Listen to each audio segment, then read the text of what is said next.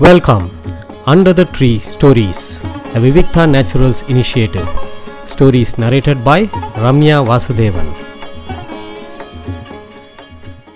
இன்னைக்கு டெய்லி சென்லேருந்து ரொம்ப முக்கியமான ஒரு டாபிக் இந்த காலத்துக்கு ரொம்ப அவசியமான ஒரு டாப்பிக்கை சொல்ல போகிறேன் அதாவது if globalization is bad what else do we have அப்படிங்கிறது தான். உலகமயமாக்குதல் அப்படிங்கிறது தவறாக நம்ம கையில் வேறு என்ன இருக்குது அப்படிங்கிற மாதிரி தான் இந்த பிளாக் இது வந்து ரொம்ப சுவாரஸ்யமான ஒரு இன்ட்ரெஸ்டிங்கான பிளாக் இது. இத்தனை நாள் நம்ம நிறைய விதமான பிளாக் பார்த்துருக்கோம். எல்லாத்த விடையும் இது கொஞ்சம் மாறுபட்ட பிளாக்னு நான் நினைக்கிறேன்.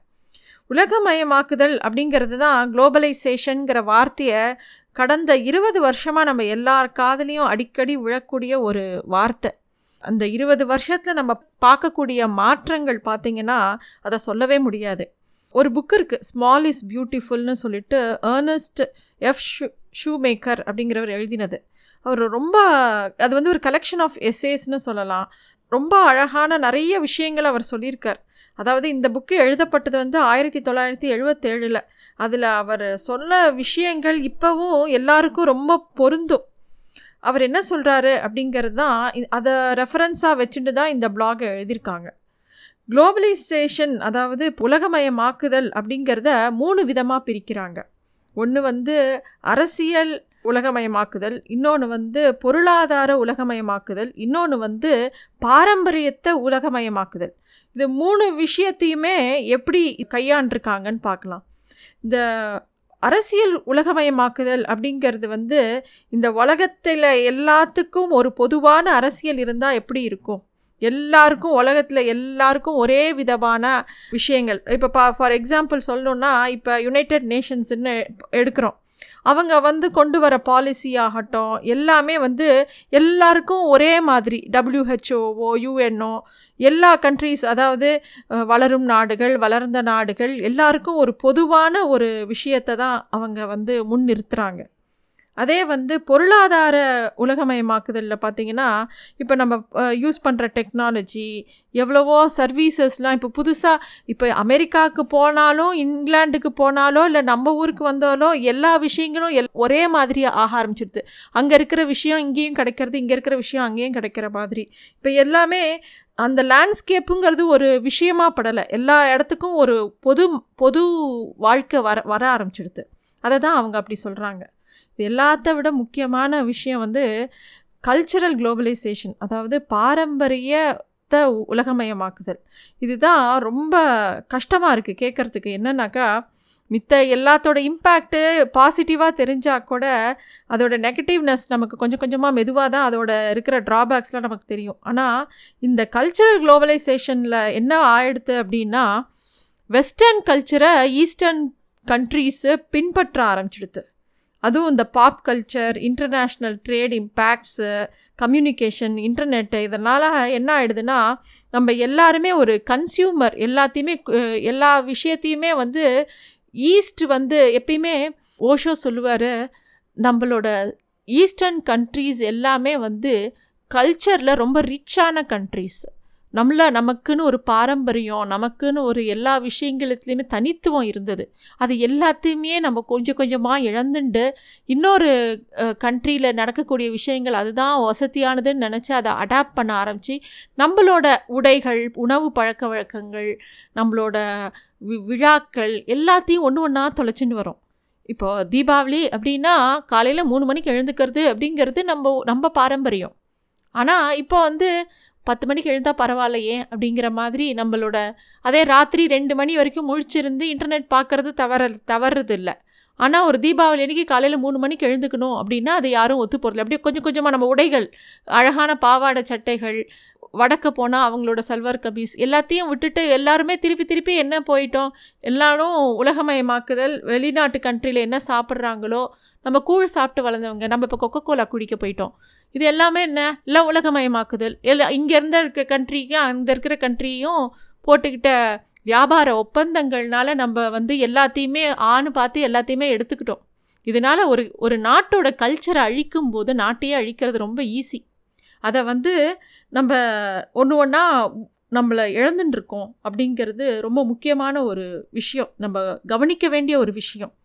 இது வந்து ஒரு பெரிய முன்னேற்றமாக நம்ம வந்து இந்த லாஸ்ட் இருபது இருபது வருஷத்தில் நிறைய முன்னேறி இருக்கோமா அப்படின்னா முன்னேறி இருக்கோம் ஆனால் அதை விட நம்ம இழந்த விஷயங்கள் ரொம்ப ஜாஸ்தி அப்படிங்கிறது தான் இந்த பிளாக்ல நிறையா சொல்லியிருக்காங்க.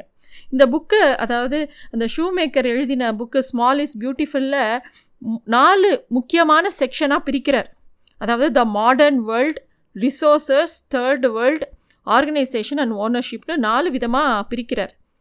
இதில் அவர் வந்து என்ன சொல்கிறாருன்னா எல்லாரும் கேபிட்டலிசம் வந்து ஜெயிக்குமா அப்படின்னா இல்லை. கேபிட்டலிசம் ஜெயிக்கலை சோஷியலிசம் சைனாவும் ரஷ்யாவும் ஃபெயிலியர் தான். அது சோஷியலிசமும் ஜெயிக்கலை. அப்போ நமக்கு என்ன தேவை அப்படிங்கிறத அவர் அப்பயே சொல்லி நிறைய பாயிண்ட்ஸை அலசியிருக்கார். அந்த புஸ்தகத்தில் ஆயிரத்தி தொள்ளாயிரத்தி எழுபத்தேழில் ஏழில் எழுதின இந்த புக்கில் நிறைய விஷயங்கள் அலசியிருக்கார். இதில் வந்து இந்த மாடர்ன் வேர்ல்டுங்கிற கான்செப்டில் என்ன சொல்கிறாருன்னா நம்ம வந்து நேச்சருக்கு அகெயின்ஸ்டாக என்ன பண்ணுறோம் நம்ம டெக்னாலஜியை யூஸ் பண்ணலான்னு நினைக்கிறோம். சின்ன எக்ஸாம்பிள் தான். இப்போ நம்ம இட்லி மாவு அரைச்சி ஒரு இட்லி செய்யணும்னா குறைஞ்சது அந்த மாவை ஊற வச்சு அரைச்சி அதுக்கு நேச்சுரலாக ஈஸ்ட் ஃபார்ம் ஆகி அப்புறம் தான் இட்லி செய்ய முடியும். அதே இப்போ நம்ம டெக்னாலஜியை வச்சு என்ன பண்ணுறோம் ஊற வைக்கிறதுலேருந்து அதை அரைக்கிறதுலேருந்து அதில் ஈஸ்ட்டை கலந்து இன்ஸ்டன்ட் ஃபுட்டாக மாற்றி நம்மளால் அதை கன்சியூம் பண்ண முடியறது. அது வந்து டேஸ்ட் ஒன்றா தான் இருக்கும். ஆனால் அது நேச்சருக்கு அகெயின்ஸ்ட்டு தான். அப்புறம் நமக்கு வந்து உடம்புல தெரியாத வியாதிகள் வரும்போது இதுக்கு என்ன காரணம்? இது ஏன் இப்படி நமக்கு வந்தது? ஏன் நம்ம வழக்கங்கள் இப்படி மாறி போச்சு இப்போ ஏன் நாற்பது வயசுலேயே எல்லாருக்கும் டயபெட்டிக் வருது? எல்லாமே நம்மளே நம்ம கேட்டுக்கிறோம். அதுக்கு உண்டான காரண காரியங்கள் நம்மளே தான் பண்ணியிருக்கோம். நேச்சரை எப்பயுமே ஒரு டெக்னாலஜி வச்சு முன்னாடி போக முடியாது. அது நமக்கு புரியறதில்ல. அதை தான் வந்து இப் அந்த புஸ்தகத்தில் முக்கியமான ஒரு விஷயமா சொல்லியிருக்கார். இந்த மாடர்ன் வேர்ல்டு அப்படிங்கிறது. ரெண்டாவது ரிசோர்ஸஸ் நம்ம இன்னொரு விஷயம் என்ன பார்க்குறோன்னா எஜுகேஷன் படிப்பு அப்படிங்கிறத வச்சுட்டோன்னா படிப்புங்கிற ஒரு விஷயம் வந்து எல்லாருக்கும் ஒவ்வொரு விதமாக இருந்தது. இப்போ வந்து ஒரு ஆசாரி இருந்தார்னா அவர் அந்த படிப்பை வந்து தன்னோட வம்சத்துக்கு சொல்லி கொடுப்பாரு. எல்லாரும் அதை கற்றுக்கிட்டாங்க அது மாதிரி அந்த ஒரு ஒரு ஒரு வாத்தியார் இருந்தார்னா அவரோட பையனுக்கும் அந்த வாத்தியார் தொழில் மேலே ஒரு பற்று இருந்தது. ஓ இது மாதிரி பாரம்பரியமாக நிறைய விஷயங்கள் அவங்கவுங்க பண்ணிகிட்டு இருந்தாங்க. நம்ம ஈஸ்டர்ன் கல்ச்சரில் வந்து எப்பயுமே வந்து குருகுலம் அதாவது ஒரு குழந்தைக்கு என்ன வருமோ அதை கூர்ந்து கவனித்து அவனை அந்த ஒரு ஃபீல்டில் தயார்படுத்தி அவனுக்கு எல்லா விதமான கலைகளில் உண்டான பரிச்சயம் ஏற்படுத்தி அவனோட ஸ்பீடு ஒரு ஒரு பையன் வேகமாக கற்றுப்பான் ஒரு பையன் மெதுவாக கற்றுப்பான் அவன் ஸ்பீடுக்கு ஏற்ற மாதிரி சொல்லி கொடுத்து தான் இந்த குருகுலம்ங்கிற சிஸ்டம் இருந்தது. நம்ம என்ன பண்ணினோம்? வெஸ்டர்ன் வேர்ல்டை பார்த்து எஜுகேஷனை அப்படியே அவன் வந்து இண்டஸ்ட்ரியல் ரெவல்யூஷனுக்காக ஏற்படுத்தி வச்ச சிலபஸை அவனுக்கு வேணுங்கிற கிளர்க்கை கிளர்க்கு வேணும்னு நினச்சான். அதுக்கு உண்டான எந்த மாதிரி சிலபஸை போட்டானோ அதையே எல்லாருக்கும் ஒரே மாதிரி ஸ்டாண்டர்ட் எஜுகேஷன் பாலிசியை கொண்டு வந்தோம். நிறைய பேரால் சக்சீட் பண்ண முடியல.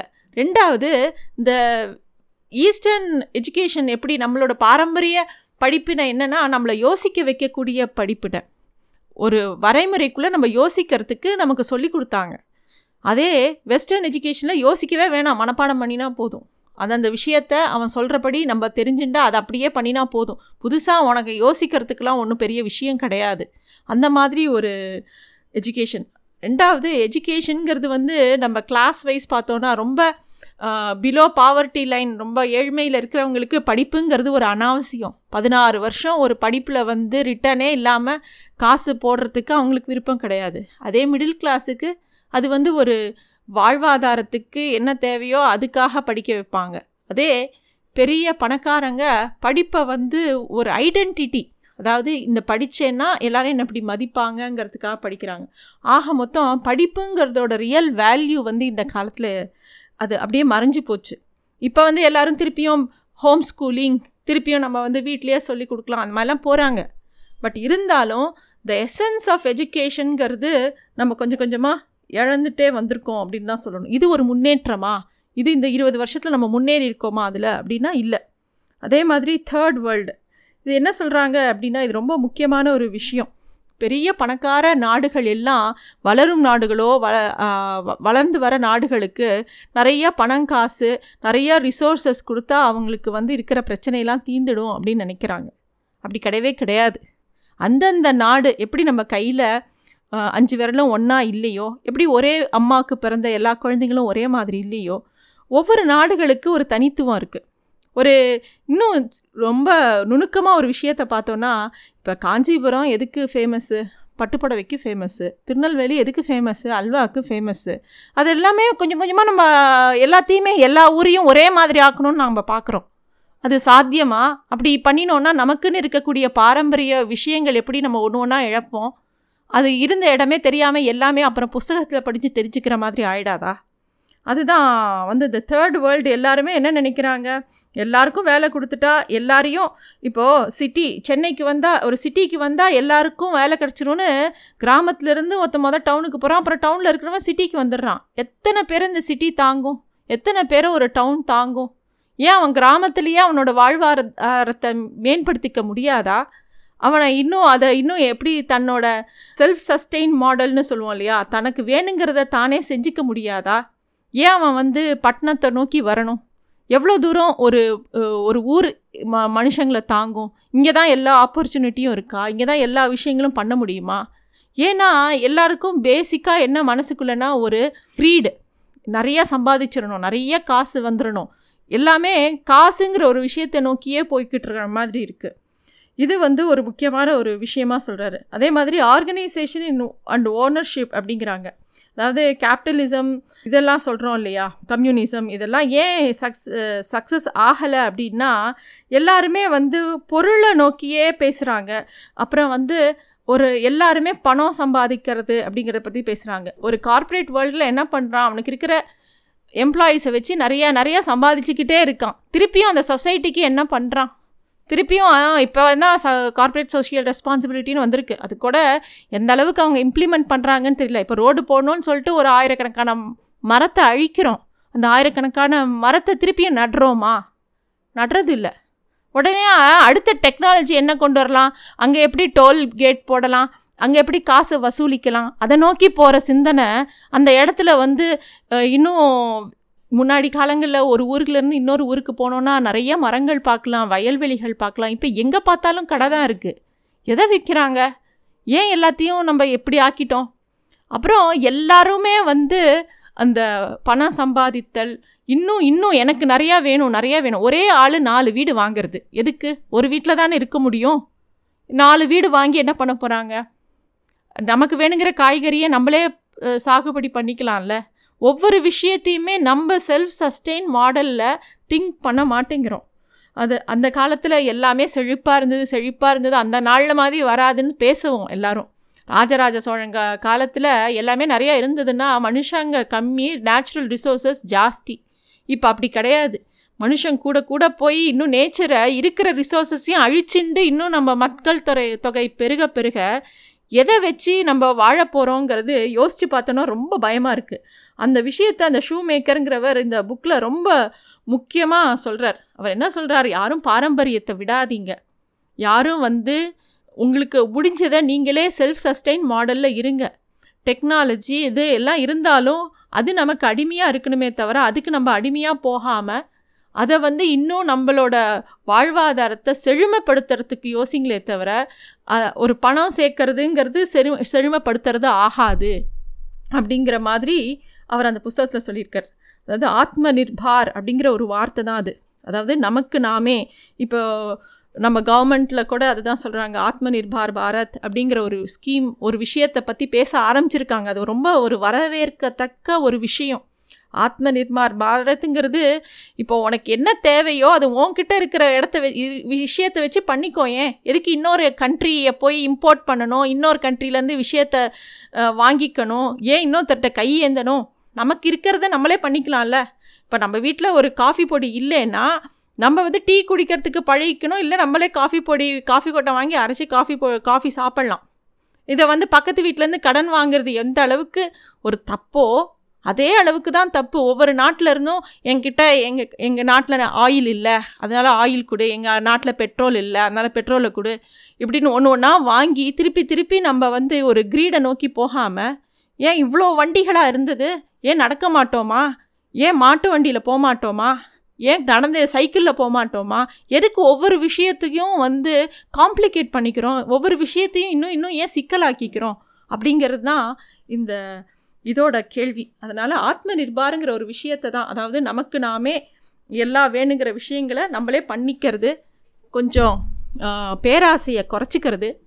இன்னும் நிறைய இந்த மாதிரி விஷயங்களை திங்க் பண்ணணும். நம்ம வந்து பாரம்பரியத்தை நோக்கி போகிறதுங்கிறது தான் ஒரு சிறந்த வழி அப்படிங்கிறது அந்த காலத்துலேயே இந்த ஷூ மேக்கருங்கிறவர் அந்த புக்கில் சொல்லியிருக்கார். அதை பற்றி தான் இந்த பிளாகில் ரொம்ப விரிவாக ரொம்ப அழகாக எழுதியிருக்காங்க. எல்லாரும் வாசிக்க வேண்டிய பிளாகு யோசிக்க வேண்டிய பிளாக் இது. நன்றி.